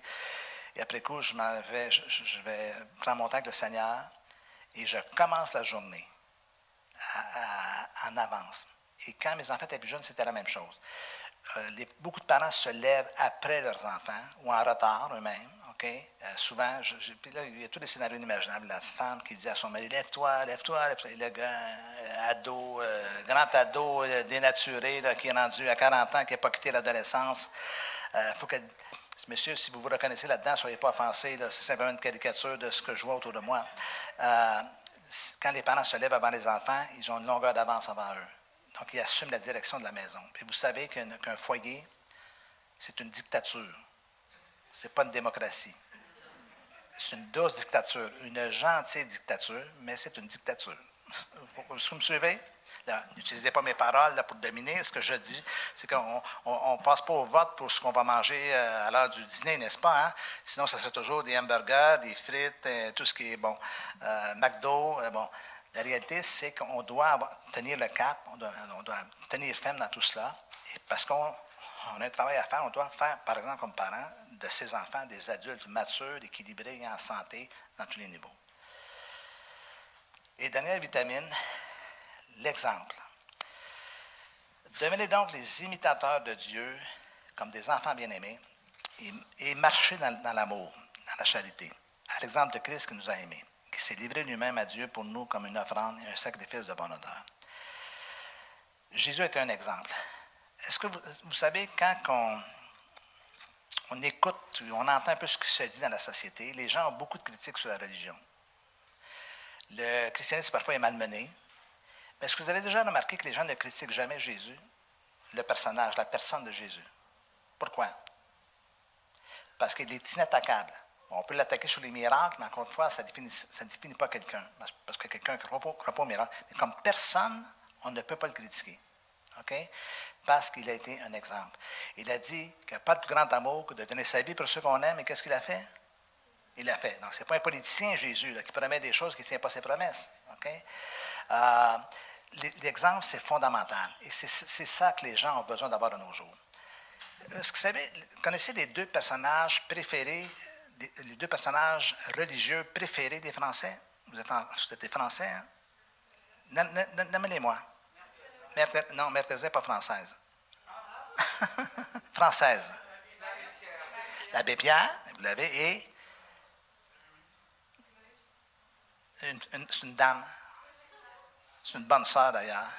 Sœur Emmanuel. OK? Pourquoi, pourquoi ce monde athée anti-chrétiens. pourquoi ils respectent ces personnages-là? C'est des, gens de, christianisme, je ne rentre pas dans la théologie, mais c'est des, représentants. De, pourquoi? Parce que leur vie a été à la hauteur de ce qu'ils ont professé. Alors, à notre niveau à nous, dans l'impact que nous avons dans notre propre milieu, on ne devient pas tous des figures euh, nationales, on doit être aussi des exemples. Parce qu'un exemple parle plus que des paroles et que des mots. Euh, et, dans l'exemple, euh, par notre exemple, on lègue quelque chose dans la vie des gens que les gens voient et que nous, nous ne voyons pas parce que nous nous comportons comme nous devons nous comporter. L'exemple, l'exemple est la démonstration visible. Hein, je vais vous annoncer une nouvelle ce soir. Est-ce que vous savez que vous n'êtes pas invisible? Qu'est-ce que cela veut dire? Vous savez, à partir du moment que quelqu'un sait que vous êtes chrétien, il vous observe. Vous êtes sous le scan, dans le radar. Il vous observe. Il vous scanne. Euh, et pourquoi? Parce qu'il sait que vous êtes chrétien. Et là, maintenant, vous allez voir, ben là, Pasteur Denis, ça met de la pression sur nous. Non, soyez simplement ce que Dieu veut que vous soyez. Portez le fruit de l'esprit à maturité. Vous allez voir, les gens vont juste voir le fruit, le fruit. Tout simplement, comme Jésus a voulu. L'exemple est la démonstration visible des principes que l'on professe et qui démontre aux autres le sérieux des valeurs que nous professons. Si les valeurs, est-ce que vous savez pourquoi on appelle valeur, valeur? Parce que ça vaut quelque chose. C'est pour ça qu'on appelle, des valeurs, appelle ça des valeurs. Alors, nos valeurs doivent se manifester dans nos comportements, dans notre langage, dans notre façon d'être. Ça doit se manifester à la maison avec mon mari ou ma femme, parce qu'encore une fois, on n'est pas chrétien euh, seulement dans certains endroits et pas ailleurs. Je, dirais que le plus grand défi, pour être un exemple, c'est à la maison. Parce que là, tout est mis à l'épreuve dans, notre, vie. On, est, on arrive fatigué. Euh, ce soir, devant vous, moi, ça se passe super bien. Mais à la maison, euh, bon, maintenant, je, vis, seul avec ma femme, mes enfants sont partis. Mais quand on a trois, quatre gamins à la maison, on est mis à l'épreuve, là, dans notre patience, dans, notre euh, douceur. Vous voyez, on est humain dans tout cela.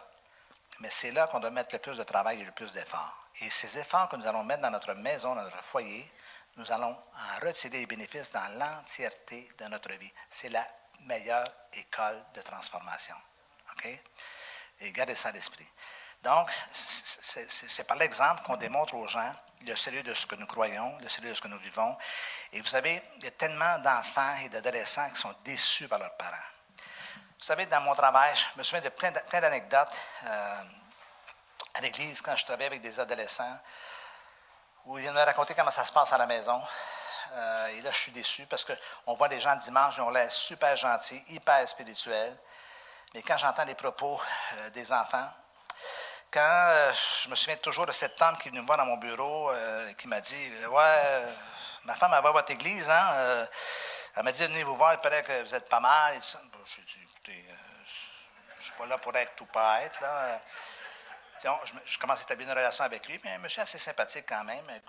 Lorsque les barrières sont tombées, puis il me dit Je peux vous dire quelque chose? Vous êtes pasteur aussi, je pense. Hein? Oui, oui, effectivement, je suis pasteur je parle de ma femme à la maison. Vous, vous la voyez à l'église, hein? Je raconte ce qui se passe à la maison.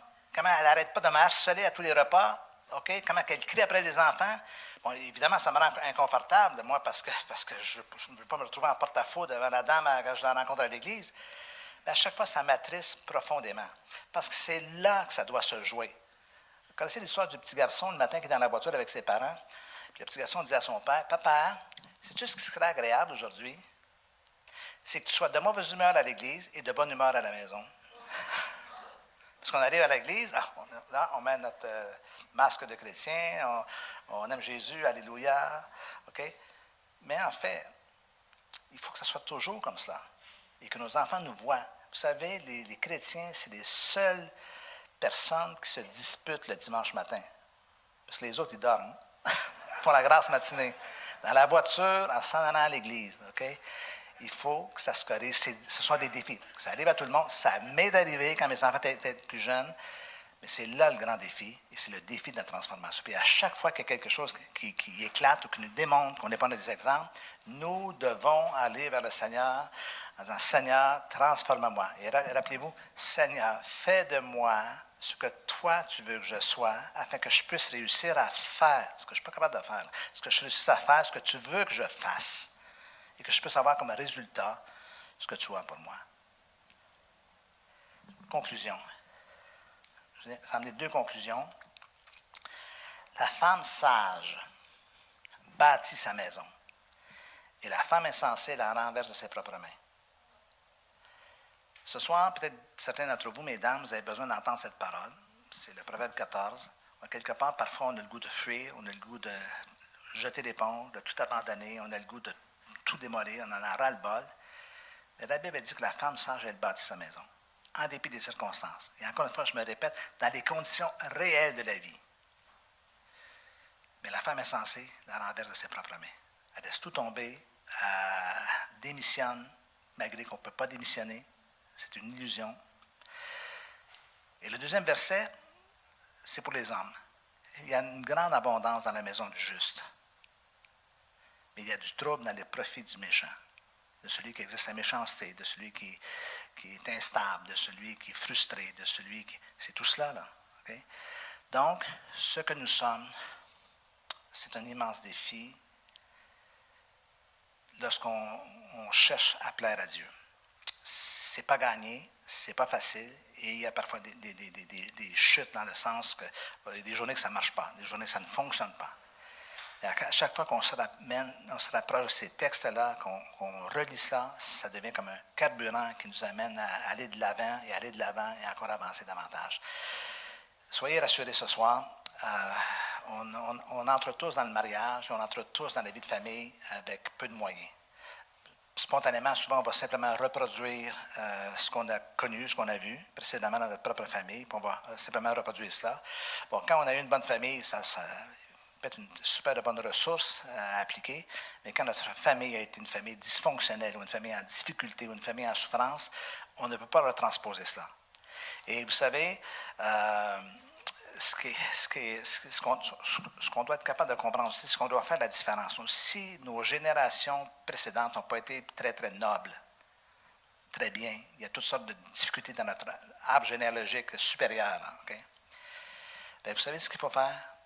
Il faut planter la croix dans le cœur de notre arbre généalogique pour faire en sorte qu'à partir de nous, les choses changent pour toutes les générations subséquentes jusqu'à ce que le Seigneur revienne. Est-ce que vous êtes avec moi ce soir? C'est dans ce sens-là. Est-ce que je peux vous demander de pencher la tête et de fermer les yeux, s'il vous plaît? Seigneur Dieu Tout-Puissant. Seigneur Dieu Tout-Puissant. Seigneur, je te remercie pour ta parole. La sagesse de ta parole, Seigneur. Tu n'as pas maquillé la réalité. Quand on voit ce qui peut se passer entre la femme sage, la femme insensée, l'homme juste et l'homme méchant, Seigneur, tu n'as pas maquillé. Au contraire, tout ça nous sert d'avertissement face à ce que nous devons être, face à ce que nous devons faire aussi. Seigneur, je prie ce soir pour chaque personne qui est venue en ce lieu. Je prie qu'il ne ressorte pas de ce lieu avec un fardeau sur, les épaules, un fardeau supplémentaire ou sentiment de culpabilité de ne pas être à la hauteur. Seigneur, la vie, elle n'est pas facile. Et élever des enfants dans le contexte actuel, ce n'est pas facile non plus. Seigneur, il y a tellement d'enjeux. Voilà pourquoi nous avons désespérément besoin de toi. Et sans toi, Seigneur, je crois difficile de réussir. Voilà pourquoi je veux les encourager à se rapprocher encore davantage, d'aller chercher cette sagesse, cette connaissance, euh, ce savoir-faire, euh, toutes ces, ces, compétences, Seigneur. Tu nous donnes tous les outils, Seigneur. Tu ne nous abandonnes pas, oh Dieu. Toi-même, tu as des soucis avec l'humanité, Seigneur, mais ton amour ne, change pas, ta fidélité ne change pas, Seigneur. Et c'est un exemple pour chacun de nous devant, devant, devant notre monde à nous, notre famille, notre mariage et nos enfants. Donc, Seigneur, ce soir, je prie que tu les fortifies, je prie que tu les bénisses abondamment, je prie qu'ils relèvent la tête en sortant de ce lieu en se disant, je sais que j'ai du boulot, mais Seigneur, avec ta grâce, avec ta présence dans ma vie, je vais réussir à faire de ma famille ce que tu veux qu'elle soit, faire de mon mariage ce que tu veux qu'elle soit. Seigneur, c'est en ton nom précieux que j'ai prié maintenant.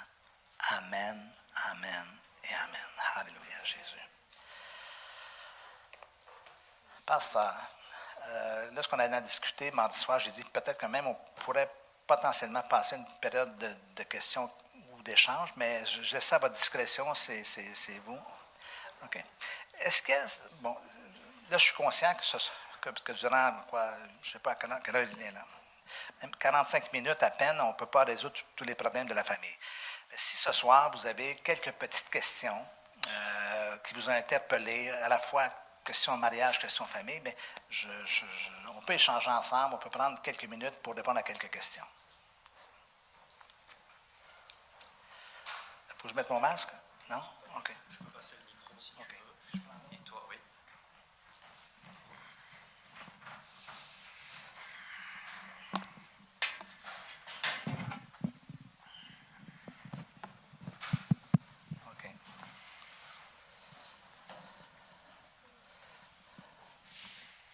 Est-ce qu'il y, a, quelques questions?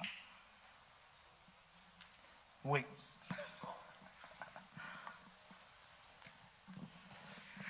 Bonsoir, Bonsoir, et merci. Alors, moi, j'aimerais savoir quel conseil vous donnerez à, une mère. Tu as juste étirer ton masque un petit peu. Hein. On commence à s'habituer. Euh, j'aimerais juste savoir quel conseil vous pourrez donner à une mère qui, euh, qui toute la vie de son fils a essayé de l'aider en faisant les choses à sa place et qui aujourd'hui se trouve démunie parce que lui n'avance pas et elle ne sait plus quoi faire pour l'aider. Euh, quel âge il a, ce fils? 43. Ouais. Bon. Euh, est-ce que, est-ce que, est-ce que la mère est- fait- a changé ses habitudes ou pas? Je pense qu'elle a essayé beaucoup de choses. oui. Ouais. Dans, dans le sens euh, désespérant du terme ou dans le sens. euh, Elle a essayé de ne pas l'aider, elle a essayé de l'aider, elle a essayé de faire à sa place, elle a essayé de le conseiller, elle a, ess- elle a tout essayé. Et ce, ce- ce- ce- ce jeune homme de 40 ans, il vit toujours avec sa maman? Non, OK. Il vit seul en appart ou il non, est il est avec sa femme. Il est avec sa femme, OK. Et euh, ça se passe pas bien pour lui? Bah, c'est ma mère qui continue tout. Donc, le problème, c'est pas lui, c'est la maman. Oui, ça? Ouais, c'est bon. ça. Écoute, il faut euh, couper le cordon ombilical. hein. La Bible est hyper Oui, claire. mais la question c'est comment? Hein? La question c'est comment faire? Ben, en fait, il faut que lui mette des limites, tout simplement, et qu'il les maintienne. Euh, bon, est-ce qu'ils vivent très proches euh, géographiquement, dans, la, Oui. même- dans la même ville, dans la même rue, Oui dans le même immeuble? Non Euh, bon, est-ce que ça affecte son mariage? La- la Non, la- mais ça affecte plus la mère. Ça, affecte, ça affecte sa mère. Oui. Écoute, je pense qu'on est dans une forme de dépendance, là. C'est une dépendance malsaine. Bon, est-ce que. Bon, excuse-moi, ça, ça a un lien avec toi? C'est ta famille? Oui, c'est ma mère. Je me suis permise mère? de poser la question parce que je sais qu'elle l'aurait pas faite. Ouais. Et je sais que je l'ai invitée ce soir parce qu'elle Elle a besoin d'entendre ça. OK. Oh, Je ne savais pas qu'elle était là. Oui, Bon. c'est ma mère. Euh, Désolée, je t'affiche un peu. Bon. Il y a parfois des éléments de culture, mais il y a parfois des attachements émotionnels malsains. OK? Il faut pouvoir euh, prendre une distance avec les enfants. OK? Ce n'est pas quelque chose de malsain. Ce n'est pas du rejet, ce n'est pas de l'abandon. Donc là, il faut passer à un mode beaucoup plus euh, euh, euh, rationnel. Aussi, euh, votre, votre garçon, il a 40 ans, madame. Il faut que vous preniez votre retraite avec la question familiale. OK? Moi, mon, mon fils aîné a 40 ans. Moi, je, ne m'attende pas. Je ne cherche pas. c'est un grand garçon, il est autonome, il a sa propre famille, ses propres enfants et tout ça. Et à un moment donné, il faut relâcher tout cela. Mais le problème, parfois, c'est que notre identité, l'identité des mamans, elle est très centrée sur ses enfants. C'est, comme si la dimension maternelle a pris plus de place que la dimension euh, féminine, dans le sens de femme, de personne humaine et tout ça. Donc, le- ce que je vous encouragerais, madame, euh, je, ne doute en aucun moment que vous aimez votre garçon, mais il a aimé et il a aimé. Et là, on est plus dans, quelque chose qui, dépasse certaines limites et qui, à la longue, peut devenir malsaine, pour vous autant que pour lui. Ça vous va? Est-ce que ça vous va? Je ne veux pas vous offenser. hein. Je sais que le cœur de maman, euh, c'est pas, pas évident. Mais je vous dis, relâchez tout cela. Euh, lâchez prise. Laissez votre garçon parce que euh, vous allez découvrir une nouvelle liberté aussi d'être pour vous-même dans, dans tout ça. OK? Bon courage. OK? Non, là, vous ne dites pas oui pour me faire plaisir. là, hein? Vous, vous devez prendre un engagement. OK. Pardon, est-ce qu'il y aurait par exemple quelque chose de pratique, comme peut-être limiter le nombre de visites? De coups qui de, coups de téléphone et tout cela. Oui, il faut commencer. Tout à l'heure, j'ai prononcé le mot dépendance. OK? Les dépendances, toutes les dépendances passent par ce qu'on appelle un sevrage. OK? Bon, maintenant, ben, je- reste de façon générale, madame, parce qu'il faudrait que je m'assoie avec vous puis je connaisse tous les allants et aboutissants de ce que vous avez vécu au fil des années. Là, OK? Donc, je vous donne des de grandes lignes, si imparfait soit-elle. Commencez à limiter votre. euh, et dans le sevrage, ça veut dire que les premières journées, vous ne le visiterez pas, ou les premières journées, vous ne l'appellerez pas, vous allez vous sentir coupable, vous allez sentir plein d'émotions qui vont remonter à la surface. Apprenez à vivre avec ça, euh, à les apprivoiser, euh, puis comprendre que vous avez une bonne relation avec votre fils? Oui, bon. Euh, vous ne perdrez rien, OK? Puis au contraire, le fait de se revoir plus tard, c'est plus agréable. Donc, il faut commencer à espacer simplement le temps, les, visites et tout cela. Et euh, vous allez voir que ça va reprendre la place que ça doit prendre en tant que tel. Merci, c'était judicieux. Oui. Euh, J'ai deux questions. Euh, la Ah, vous, première, vous avez le droit juste une à une, madame. C'est Une? une par Bon. personne. OK. Non, je blague, je, rigole. j'ai deux questions. La première, c'est que dans le couple, souvent, il y a des attentes. Oui. L'un envers l'autre, et Ouais. parfois ces attentes sont super idéalisées. Ouais. On a euh, en vue le mari idéal, on a fait notre schéma. Et euh, la question est comment finalement le, euh, faire le lâcher prise et abandonner ces attentes irré- irréalisables parce que ça met une pression sur l'autre. Oui, Ça, c'est la première Ouais. question. Et vous avez aussi parlé de la discipline au niveau Ouais. des émotions. oui. Comment faire quand on est de tendance impulsif et impulsive euh, pour essayer de- de- d'éviter de, créer des, euh, des conflits ou des tensions à la maison OK. Je vais revenir à la deuxième question. J'arrive à la première, euh, qui était déjà euh, les attentes irréalistes. OK? Bon. Les attentes irréalistes, euh, hab- habituellement, c'est quelque chose qui prend place dans les premières années du mariage. OK? Euh, moi, je crois qu'un mariage en santé est composé de deux personnes ça paraît simple, qui sont en santé dans le sens d'autonomie.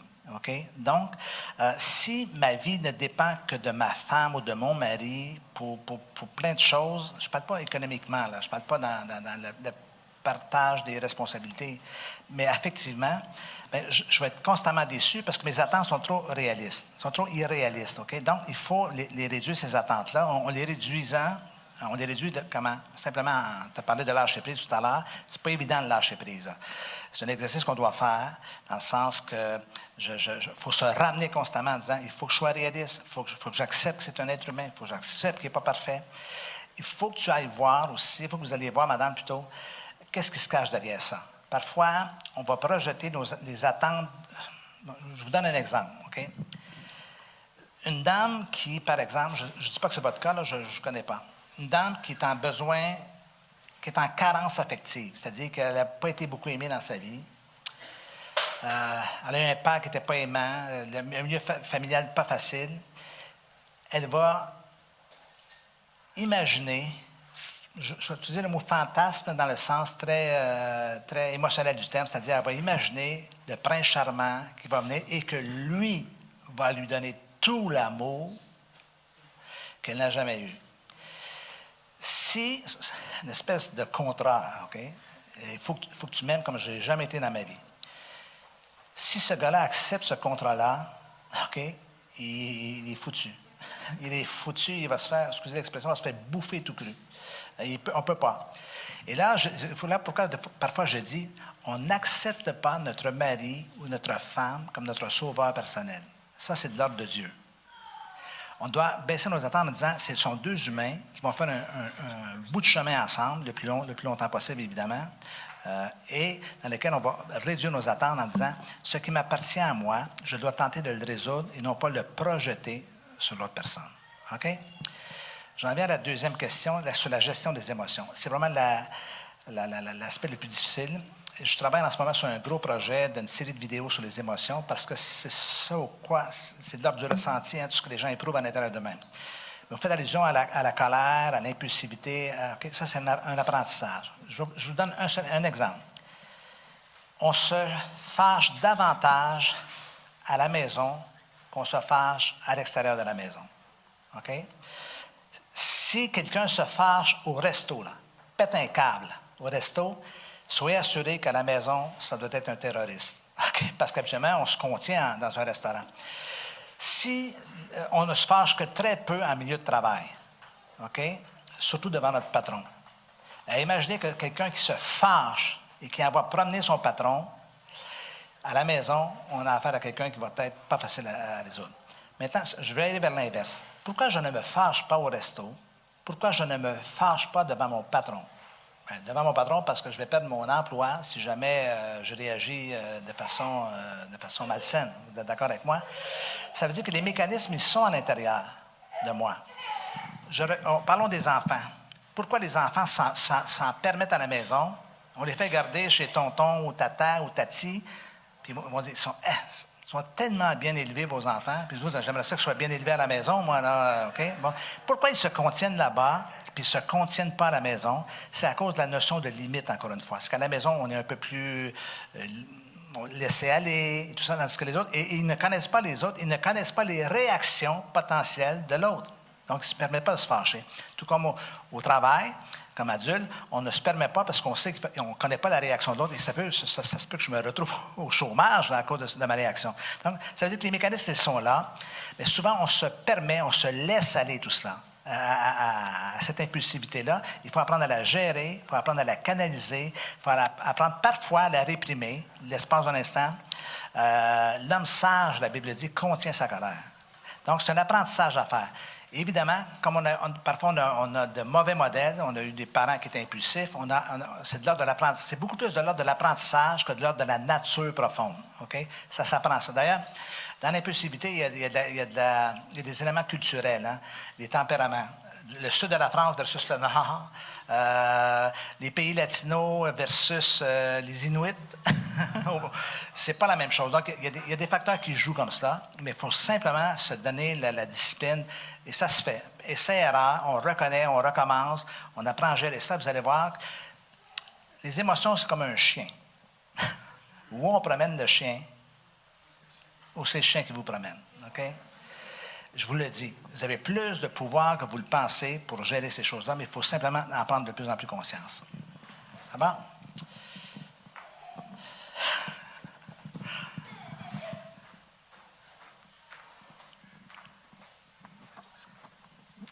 Bonsoir. Bonsoir. Euh, moi, j'avais une question. Par, vous avez parlé de, des priorités, notamment entre, euh, entre Dieu, ma femme, euh, mes enfants, ma famille. Et vous, disiez, vous avez dit à un moment donné, donc Dieu d'abord, mon couple ensuite. Et souvent, on a tendance à hiérarchiser un petit peu comme ça. Je voulais voir, voir votre point de vue. Est-ce que c'est une hiérarchie assez stricte et aussi comment ça, se vit au quotidien, c'est-à-dire euh, le temps qu'on va dédier pour Dieu, le temps qu'on va dédier pour mon couple, le temps qu'on va dédier une sorte de planification, euh, on va dire, hebdomadaire ou... Bon, je pense que c'est un rythme de vie, c'est une façon de vivre. Maintenant, je. C'est un classique. Hein. Tout ça dans le ministère, on nous a tous enseigné Dieu en premier, la famille en deuxième, puis surtout, dans, surtout dans, dans, le cadre de l'Église, ceux qui sont impliqués comme charge pastorale dans l'Église, peu à peu, progressivement, ça devient l'inverse. Hein. Euh, on ne sait plus si c'est Dieu ou l'Église qui est en premier. Là. Donc, euh, c'est un, un, immense défi. Euh, je, puis, prioriser Dieu, ça ne se quantifie pas pour moi. C'est pas je passe deux heures avec Dieu, je passe deux heures avec ma femme ou quelque chose comme ça. Ok? Je pense que lorsque je sais que ma femme et que je l'aime et que je prends soin d'elle et qu'on communique bien, qu'on échange, je pense que c'est simplement la manifestation de ma vie spirituelle qui, se transpose dans, cette dimension-là.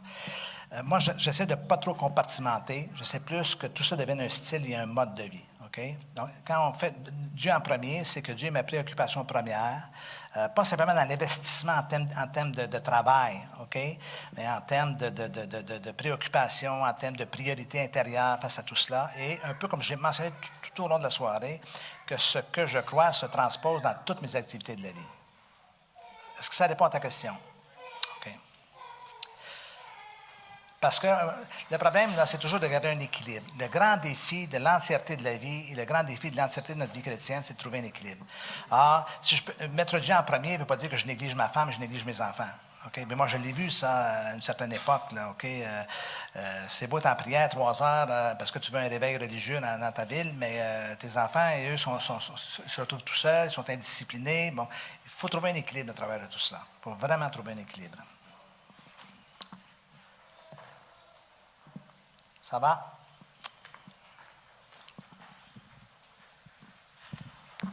Bonsoir. Bonsoir. Euh, dans un mariage, comment, comment faire passer l'autre avant soi?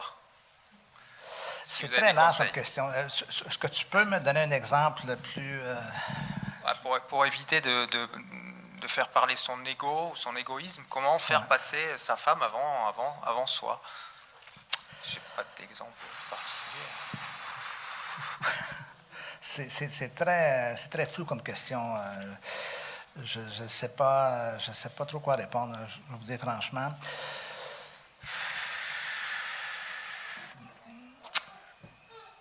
Ça dépend des dimensions. Euh, je dirais, c'est une question de. de, ben, écoutez, je ne sais vraiment pas quoi vous répondre. Donnez-moi un exemple plus précis. Euh, Parce que je suis dans le flou, là. Un exemple plus précis. Euh, votre femme est avec vous? Non, justement. J'irais poser la question à elle. hein. C'est Euh, C'est parce qu'elle vous dit ça souvent, tout passe avant elle? Non, non, c'est ça. J'ai- J'aimerais qu'elle passe avant moi dans, dans, dans les priorités, dans la, dans la journée, dans, dans les émotions. euh, voilà. Et je, je ramène toujours à moi, en fait. C'est ça Ouais. le, le Ok. hic. Ben, moi, je pense qu'encore une fois, dans, dans- plein, plein de choses, il faut, il faut se décentrer. hein. C'est l'abnégation de soi, c'est de développer cet, aspect-là. C'est le don de soi, mais le don de soi, ça rapporte. OK? Je ne dis pas qu'on doit donner pour que ça nous rapporte, mais le don de soi, quand, je donne l'amour que je dois donner à ma femme, ben, j'ai un retour sur mon investissement immanquablement. là. Ma femme, quand elle se sent aimée, il y a une expression en anglais qui dit happy life, a happy wife, happy life. Euh, une femme heureuse, ça rend la vie heureuse. Donc, euh, euh, faut- je, dirais, bon, le fait que tu poses la question, je trouve ça courageux quand même. Il y a plein d'hommes qui n'oseraient pas dire cela. Mais dans plein d'éléments, dans tes paroles, dans tes, dans tes gestes, il y a plein de choses dans lesquelles, tu vois, moi je fais ça à mon bureau, je suis un homme occupé, ma femme me rentre dans mon bureau, puis elle me dit Salut, comment ça va mon chou? Ça va bien, ma chérie? Qu'est-ce que tu fais là? Ben, chérie, je travaille. OK. Là, tu comprends qu'elle est en train de me passer un message, là. OK? Je dis, qu'est-ce qu'il y a, Marie-Jo? Tu vas aller faire des boutiques? Je- j'aimerais ça que tu m'accompagnes. Là, Là, j'ai, le choix, là. Où je pense à moi, où je pense à elle. OK? Dans ce moment-là, ça coûte si peu de dire, mais écoute, je vais y aller avec toi, ma chérie, ça va te faire plaisir. OK? C'est dans des détails comme ça. C'est dans plein d'éléments où, où- où la, au resto, lui faire plaisir, souligner, sou- souligner les anniversaires importants pour elle. OK? L'anniversaire de mariage, son anniversaire de naissance. Et là, je ne veux pas rentrer dans la théologie des cadeaux et des dates et des anniversaires. là. La Saint-Valentin, que vous croyez ou croyez pas, la plupart des femmes aiment la Saint-Valentin, OK? Même si ce n'est pas vos convictions. Euh, la fête des mères. Tu vois, on priorise des, des éléments comme ça, des, dates comme ça. Ça fait toujours du bien à un cœur. Et moi, je crois que c'est la grande responsabilité de l'homme. Euh, je crois qu'on a un immense fardeau qui repose sur nos, épaules comme mari, d'aimer nos femmes comme Christ a aimé l'Église. Alors, il s'est donné lui-même. Hein? C'est le plus grand exemple de renoncement. Euh, donc, suivons cet exemple-là. OK?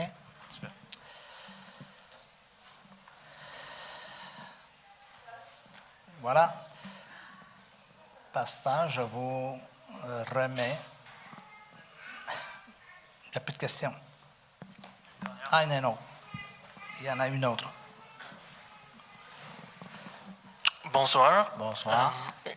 Quel est le principal conseil que vous donnerez à quelqu'un d'une vingtaine d'années qui envisage la vie de couple? Euh, cette vie de couple-là, elle est, elle est, euh, elle est euh, simplement un rêve ou elle est déjà en une dimension embryonnaire? Bon, je dirais un jeune homme, bon, un jeune homme dans la vingtaine ou, un jeune homme de 20 ans? Dans, C'est-à-dire un jeune homme dans de- la vingtaine. Dans la vingtaine? OK. Bon, je dirais de. Je, vais, je dire ce que je, vais, faire. Je, te- je devrais te suggérer. Tu vas te faire une liste de 10 points de tes priorités, de ce que tu attends de l'autre. OK? Euh, si tu veux qu'elle soit chrétienne ou non, moi, je pense qu'elle devrait être chrétienne. Donc, tu ne te compromets pas là-dessus. Cette liste-là, ça peut être dans plein d'éléments. Ça peut être rattaché à sa personnalité, ça peut être rattaché à son, travail, à son implication, à ses valeurs et tout ça. Mets-toi une liste, mets- mets-la dans ton téléphone, une liste de 10 points, et tu vas prier là-dessus. Tu vas dire, Seigneur, je veux construire ma vie avec une femme, je veux construire un mariage heureux, je veux construire euh, une famille en santé, et je veux, que je veux respecter ces règles-là. Vous savez que moi, je l'ai fait. Je l'ai fait, cela, parce que je suis remarié. hein. La mère de mes enfants est décédée il y, a, il y a 11 ans. Je suis remarié depuis. euh, Je me suis remarié trois ans après. Et je, ne voulais pas me tromper, parce que je ne voulais pas me remarier, premièrement, mais Dieu a décidé autrement, puis j'ai rencontré ma femme, on est tombé amoureux. Mais j'avais déjà dans mon téléphone une série de critères sur la foi. Euh, je voulais pas une femme religieuse, je voulais une femme qui aime Jésus de tout son cœur. Mais pas, pas euh, en anglais, on dit church-goer, euh, quelqu'un qui ne pas juste assister à l'église et tout ça. Une grenouille de béni. je, voulais une, femme qui, qui, aime Dieu, qui est passionnée pour Dieu, qui, qui euh, tu vois, j'ai mis une série de 10 critères. Et quand j'ai rencontré Marie-Jo, ma femme, dans nos discussions au fur et à mesure des, semaines et des mois, ben, je cochais. Elle a rencontré tous les critères. Une femme qui, aime, euh, qui, aime, la vie. Je, l'ai rencontré une femme heureuse. Parce qu'une femme malheureuse, euh, on ne peut pas la rendre heureuse. Hein. Le bonheur est, euh, est, un défi personnel. Hein. C'est une immense tâche que de tenter de rendre les autres heureux c'est un, un enjeu personnel qu'il faut résoudre avant. Donc, quand on, trouve une femme heureuse, ben déjà, euh, c'est beaucoup plus agréable, responsable. il y a plein de critères que tu pourrais trouver. C'est ce que je suggérais. Mais travaille en amont, parce que quand l'amour frappe, OK? Vous connaissez l'adage, hein? Euh, l'amour est aveugle, mais le mariage en a la vue.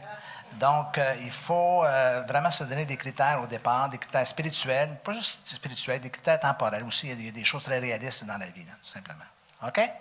Mais c'est une bonne question.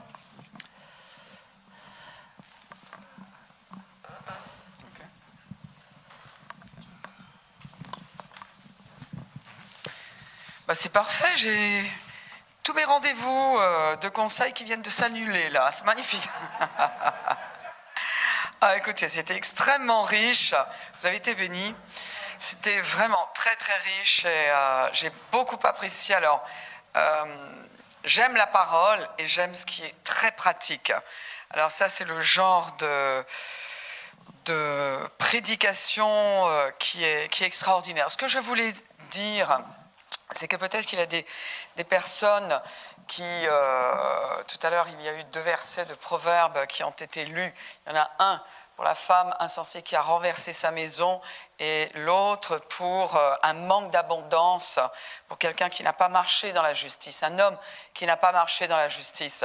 Peut-être que vous entendez tous ces conseils qui, ont, qui vont permettre à quelqu'un d'avoir euh, une famille comme il veut, d'avoir un couple comme il veut, et d'autres se disent peut-être, ben, tu sais, moi, c'est trop tard maintenant. Voilà, je fais le constat, c'est trop tard. en tout cas, vous savez, il y a des choses qu'on ne peut pas effacer dans le passé. Mais ce qui est sûr, c'est qu'on peut toujours devenir ce que Dieu veut que l'on devienne. Et je vais vous encourager, si vous êtes dans cette situation-là, c'est à ne pas perdre espoir et à dire, bien, en tout cas, il y a quelque chose que j'ai entendu qui peut m'aider à devenir meilleur, qui peut m'aider à marcher dans une plus grande victoire. Et puis il y a aussi ce que l'on entend, quelquefois c'est pas forcément pour soi, mais c'est pour les autres. Alors d'une manière ou d'une autre, on peut tous sortir encouragés d'ici et se dire, eh bien, voilà, moi il y a des leçons de la vie que j'ai apprises d'une manière dure parce que peut-être que je n'ai pas eu les conseils que euh, d'autres ont, cette bénédiction d'entendre ce soir, mais une chose est sûre, c'est qu'on doit tous regarder vers l'avenir. On doit tous se dire que Dieu a un plan pour nous et que d'une manière ou d'une autre, hein, euh, l'échec n'a pas la puissance de nous garder en arrière si on veut continuer à aller de l'avant. Donc je voulais vraiment que tout le monde sorte encouragé et on peut tous en plus bénéficier encore des conseils, de l'expérience et de la sagesse que Denis a partagé avec nous ce soir à travers le livre. C'est qu'il a un livre là et euh, donc euh, on peut s'en procurer un et continuer à, bénéficier. Vous savez, euh, ce qu'il a partagé avec nous, c'est ça demande des, années, des années d'études, des, des, années de pratique, des années d'expérience. Et ça, ça a du poids euh, qui pour moi, c'est une vraie valeur. Ça, ça vaut quelque chose. Hein. Donc en tout cas, euh, merci beaucoup euh, d'avoir été si généreux avec nous. Et désolé pour l'annulation, mais nous, on bénit Dieu. quoi.